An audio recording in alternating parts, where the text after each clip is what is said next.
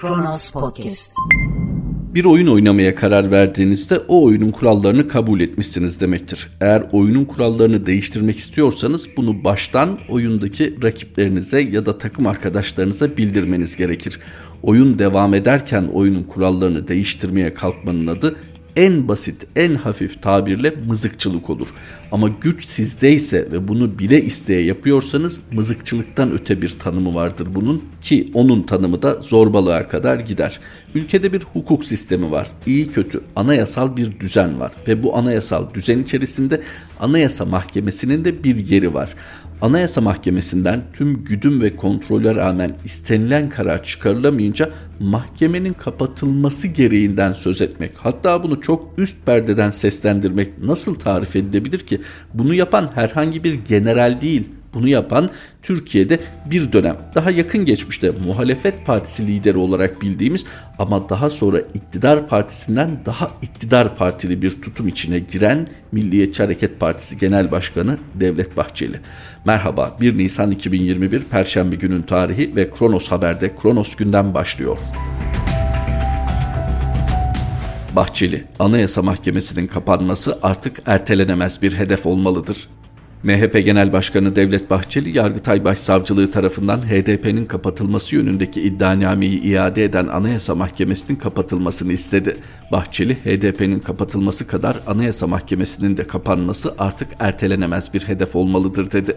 Yaptığı yazılı açıklamada Yargıtay Cumhuriyet Başsavcılığı tarafından HDP'nin kapatılması istemiyle hazırlanıp Anayasa Mahkemesi'ne sunulan iddianamenin usul eksikleri gerekçe gösterilerek iade edildiğini hatırlattı. HDP'nin bu aşamada usul eksiklikleri bahanesiyle zaman kazandığını belirten Bahçeli, Anayasa Mahkemesi'nce görevlendirilen bir raportörün kısa süre içinde ekler hariç 608 sayfadan oluşan ve 687 faili bulunan dava dosyasının ana muhtevasını nasıl ve hangi ahlaki, fikri ve hukuki müktesebatla incelediği muhakkak tartışılarak üzerinde durulması gereken bir muammadır. Anlaşılan odur ki Türkiye'nin terör ve bölücülükle mücadelesine Anayasa Mahkemesi duyar kararsız, ilgisiz ve açık ara mesafelidir. Bahsi ileri sürülen eksikler veya usulü etkileyen açmazlar şühedaya nasıl anlatılacak, milli beka ve milli güvenlik mülahazalarıyla nasıl bağdaşacaktır dedi. Sayın Bahçeli başta verdiğimiz oyun örneğinden ilerlersek oyun oynanırken sadece top benim kuralları ben değiştiririm demiyor sahada benim siz de benimsiniz demeye getiriyor. Oysa bu tavrı yani bir siyasi parti lideri olarak bir partinin kapatılmasını talep etmesi belki yasal olarak hakkı fakat siyasi etik içerisinde çok çok tartışılır. Bununla birlikte anayasal sistemde ciddi bir payı olan Anayasa Mahkemesi'nin kapatılmasını talep etmekse başlı başına fecaattir ve bunu artan dozlarda tekrar ediyor. Demokrasinin ve toplumsal uzlaşmanın öncelikli olarak konuşulması gereken zamanlarda dahi meseleyi daima dönüp dolaştırıp milli beka ve milli güvenlik mülahazalarına dayandırıyor gerek Sayın Bahçeli'nin çevresindekilerin gerekse de Sayın Bahçeli'yi etki edebilecek diğer siyasilerin oturup konuşması lazım. Türkiye'nin hiçbir meselesi onu yok saydığınızda Türk kelimesini kavramsal olarak yücelttikçe yücelttiğinizde çözülmüyor. Türkiye'nin meseleleri elinizi taşın altına koymaktan bahsediyorsunuz ya sürekli. Gerçekten elinizi taşın altına koymaksa muradınız bu konularla yüzleşebilmek dil konusunda yüzleşebilmek, siyasi özgürlük konusunda yüzleşebilmek vesaire tüm başlıklarda yüzleşebilmeyi gerektirir. Bir konuyla yüzleşmek, onu sorgulamak, onu değerlendirmek o konunun peşin kabulü demek değildir. Bunu mutlaka kendileri de biliyor. Fakat Sayın Bahçeli'nin bu tavrı son dönemde dozu artan siyasi yaklaşımıyla ilgili. Onun için Anayasa Mahkemesi'ne HDP'nin kapatılma istemiyle verilen iddianamenin iadesini bahane ederek hedefe oturtması kesinlikle ve kesinlikle bir milli beka, milli güvenlik sorunu değildir. Bundan sonra izlenecek siyasi tavrın ve tarzın bir parçasıdır. Yani devletin gitgide yoğunlaşmış bir çekirdeğe dönüştürülmesi. Fakat şöyle bir başınızı kaldırıp baktığınızda her ne kadar otoriterleşme eğilimleri görülse de yer yer salgın tedbirleri nedeniyle dünyanın gittiği yön o yön değil. Dünya artık daha özgürlükçü, daha demokrat yönetimlerin sahneye çıktığı bir hale evriliyor. Tabii Türkiye bu doğal evrime direnmek istiyorsa onun toplumsal ve ekonomik sonuçlarına da katlanmak zorunda kalacak. Türkiye'deki yeni sistemin, yeni rejimin elbette bir takım sonuçları olacak. Siyaset bilimciler kendi sahalarında, toplum bilimciler kendi sahalarında, ekonomistler de yine kendi sahalarında öngörülerde bulunuyorlar. Bir takım alametler belirdi zaten. Epeydir toplumun canını yakan alametler bunlar. Turhan Bozkurt'un yazısı Ekonomi öldü, Salah'ı okuyacak imam yok.'' Sarayın gece yarısında Merkez Bankası Başkanı Naci Ağbal'ı azletmesiyle başlayan sarsıntı Türk lirasına pahalıya mal olacak. Bir haftanın akabinde tespit edilen hasar bile Türkiye ekonomisinin kaybının ne kadar fazla olduğunu gözler önüne seriyor. Sadece kamu borcunun TL karşılığı durduk yerde 120 milyar lira arttı hazinenin 10 yıllık tahvil faizi %14'ten %19'a fırladı. %35'lik fark hazinenin bundan böyle daha yüksek faizle borçlanacağı anlamına geliyor. Reel sektörün borcuysa 275 milyar lira arttı. Hazine garantili köprü, otoyol, tünel, havalimanı, hastane ve enerji santrali gibi projeler için bütçeye 135 milyar lira ilave yük bindi. Kur arttıkça yandaş müteahhitin kasası dolup taşıyor.'' Borsa İstanbul'da işlem gören şirketlerin piyasa değeri 220 milyar lira eridi. Kimin cebinden çıkacak bu paralar? Tabii ki yine vatandaş ödeyecek. Vergiler artacak, zamlar birbirini takip edecek, Türkiye fakirleşmeye devam edecek. 22 Mart'ta işaret fişeği fırlatılan döviz krizinin maliyeti ne yazık ki bunlarla sınırlı değil. Doların 1 liraya yakın değer kazanması sebebiyle her nevi ithal ürün zam sahnağı altında kalacak.'' Arabadan akaryakıta, akıllı telefonlardan buğdaya kadar her ithal kalemin maliyeti katlanacak. Zamlar vatandaşın belini bükerken ithale dayalı ürünlerden alınan vergiler arttığı için hükümet oralı olmayacak, bilakis ithalatın keyfini sürecek.'' Politika faizini %17'den %19'a çıkararak faizin Şampiyonlar Ligi'nde 7. sırayı kapan bir hükümetin doları aynı dönemde zıplatması başlı başına klinik bir vakadır. Nobel İktisat Ödülü'nde en kötüler diye bir kategori olsaydı 2021 yılında tartışmasız birinci Türkiye Cumhuriyet Merkez Bankası olurdu. Faiz arttığında Borsa İstanbul'un yükselmesi, döviz kurlarının inişe geçmesi beklenir. Ancak bir kararıyla diğerini tekzip eden Adalet ve Kalkınma Partisi lideri ve Cumhurbaşkanı Recep Tayyip Erdoğan kendi doğrularını dayatmakta ısrar ettiği için Türkiye ekonomisinin labirentten çıkabileceğine dair herhangi bir ihtimal ya da umut ışığı kalmadı. Dolar kuru 22 Mart'ta 8 lira 47 kuruşa kadar tırmanmış, kamu bankalarının döviz satmasının etkisiyle 7 lira 72 kuruşa kadar gerilemişti. Ancak 30 Mart'ta dolar tekrar 8 lira 46 kuruşa kadar yükseldi. Bu defa Ziraat Bankası ile Garanti BBVA döviz tezgahını kurdu. Satışlar kar realizasyonu için genel bir eğilime dönüşünce 8 lira 40 kuruş üzerinde kalma teşebbüsü ikinci defa yarım kaldı. Ancak böyle bir müdafaa hattının çökmesi an meselesidir. Başkanın 21 ayda dördüncü defa değiştirildiği Merkez Bankası'nın acziyeti kimse için sır değil.'' Erdoğan'ın damadı Berat Albayrak'ın Hazine ve Maliye Bakanı olduğu 2018-2020 döneminde doları düşürmek için arka kapıdan ucuza satılan 128 milyar dolar yerine konulamayacak. Bu yüzden selefleri gibi mühimmatı kalmamış bir ordunun komutanı olarak Şahap Kavcıoğlu'nun beyanları zerre kadar kale alınmıyor. Faizi tek haneye indirmesi şartıyla Merkez Bankası Başkanlığı koltuğuna oturtulan Kavcıoğlu'nun kafasının ne kadar karışık olduğunu kendi beyanları ele veriyor. Evvela 15 Nisan'da toplanacak Merkez Bankası Para Politikası Kurulu'nu işaret ederek hemen faiz artışı olacak diye düşünülmemeli demişti. Bu sözlerin mürekkebi kurumadan faizi enflasyonun üzerinde tutmaya ve sıkı duruşu korumaya devam edeceklerini ifade etti. Enflasyon normal seyrinde devam ederse ve Türkiye İstatistik Kurumu'ndan müdahale gelmezse Nisan-Mayıs'ta yıllık tüketici fiyatları %18'i bulacak.'' Kavcıoğlu faizi enflasyonun üzerinde tutacaksa %20'ye mi çıkaracak? Hayır, öyle bir ihtimal kalmadı. AKP'ye yakın çizgide yayın yapan Yeni Şafak gazetesi faizi %19'a çıkaran Naci Ağbal'ı bu operasyonu kim adına çektiniz manşetiyle yaylım ateşine tutmuştu. İhale rekortmeni Albayrak ailesine ait Yeni Şafak'ın operasyonel manşetiyle Ağbal'ın azledildiğine dair karar arasında 24 saat bile fark yok. Üstelik o manşet atıldığı gün Kavcıoğlu o gazetenin ekonomi yazarıydı. Kavcıoğlu, İran'a yönelik müeyyideleri deldiği iddiasıyla Amerika Birleşik Devletleri'nde sanık sandalyesine oturtulan Halkbank'ta 2003-2015 yılları arasında genel müdür yardımcısıydı. 3 Mayıs'ta başlaması beklenen jürili duruşmalarda suç atfedilen işlemlerse 2010-2016 yıllarındaki işlemlerdir. Kör göze parmak sözü ancak bu kadar geçerli olabilirdi. Hal böyleyken Kavcıoğlu Erdoğan'ın ajandasına göre hareket edecek ve faizi artırmayacak, bilakis indirecek.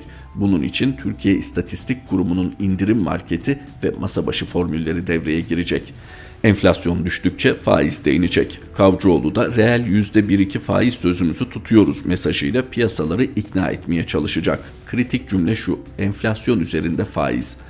Kasım ortasında 225 milyar dolar olan döviz mevduatı 19 Mart'ta 232,5 milyara yükseldiğine göre hem şahısların hem de şirketlerin Türk lirasına dönmesi için bu bayat numaralar hiç de ikna edici değil. Vatandaş kasanın bomboş olduğunu gayet iyi biliyor. Nitekim Erdoğan'ın altın ve dövizlerinizi bozdurun, TL'ye güvenin çağrısı başlı başına bir iflas ilanı değil miydi? Tekrar edelim. Türkiye'de zannedildiğinin aksine dövize talep azalmadı, arttı.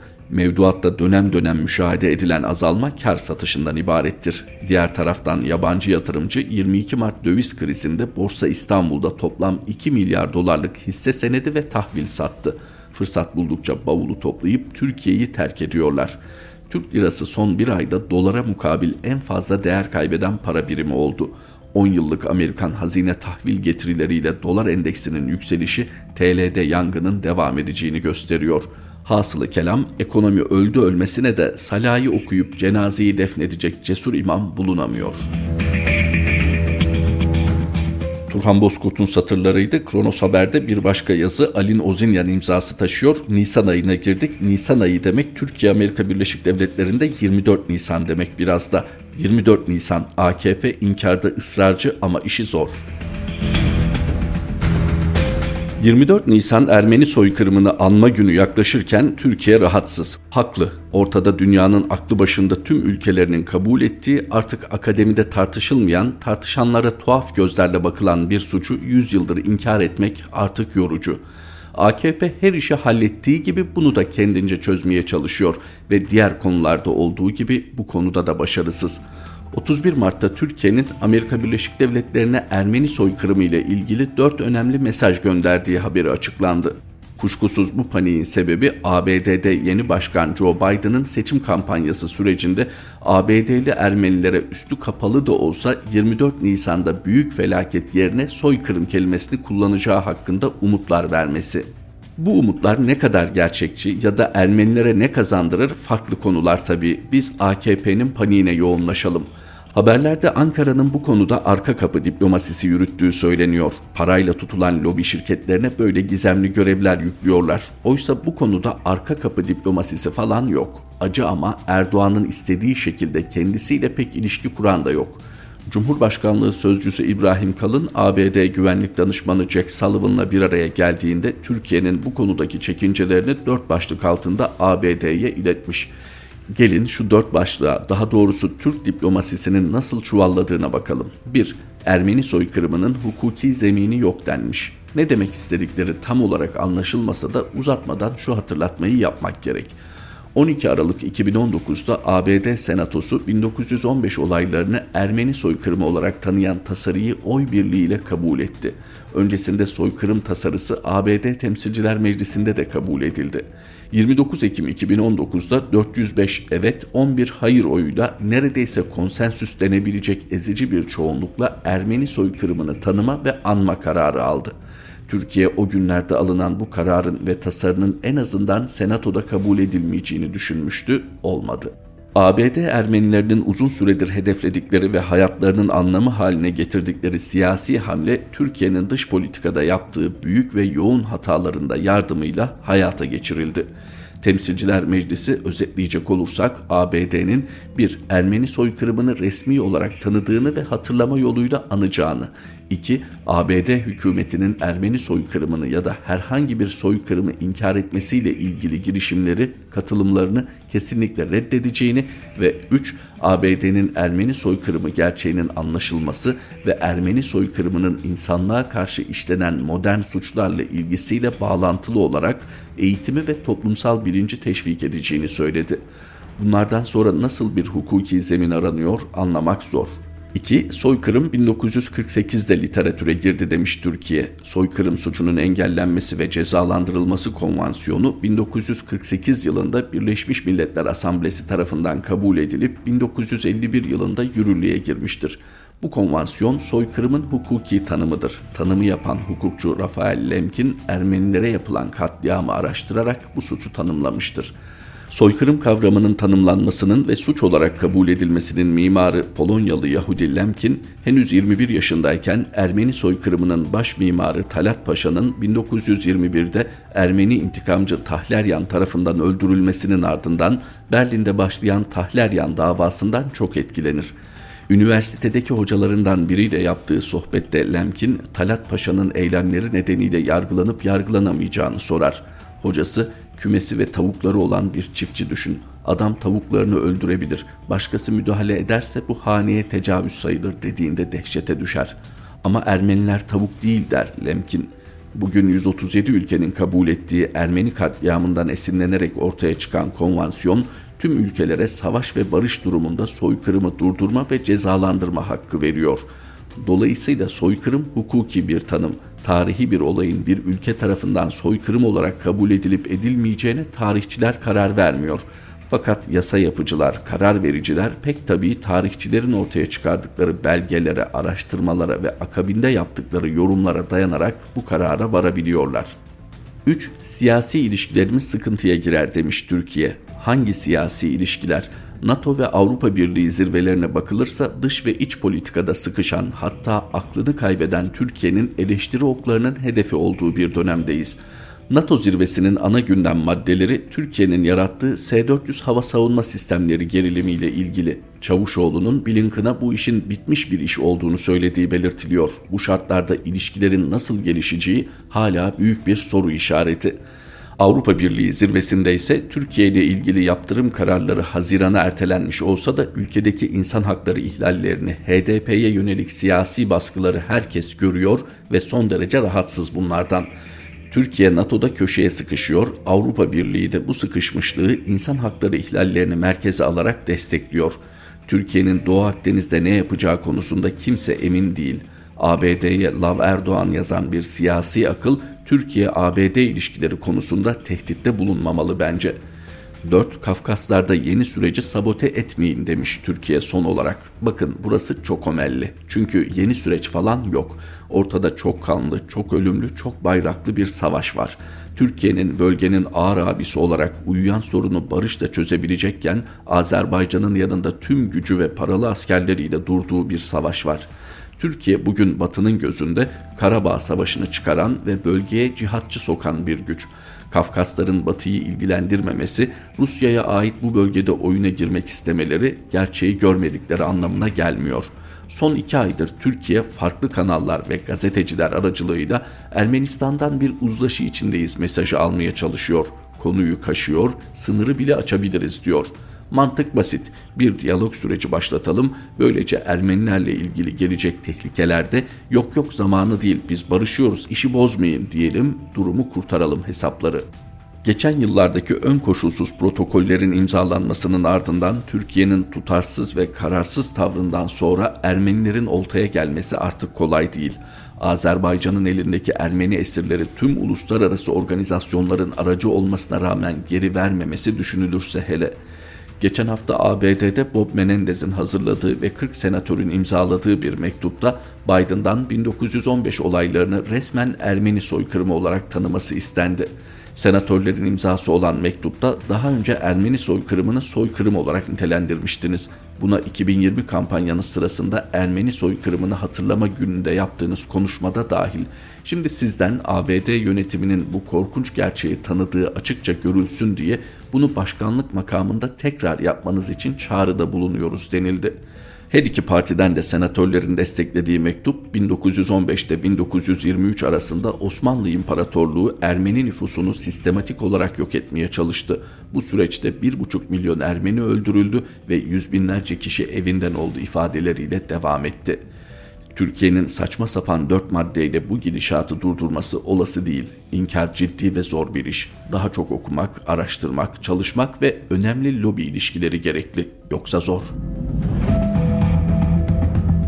Ali Nozinyan imzalı satırlarla Kronos gündemin sonuna geldik. Kronos Haber'de tekrar buluşmak üzere. Hoşçakalın. Kronos Podcast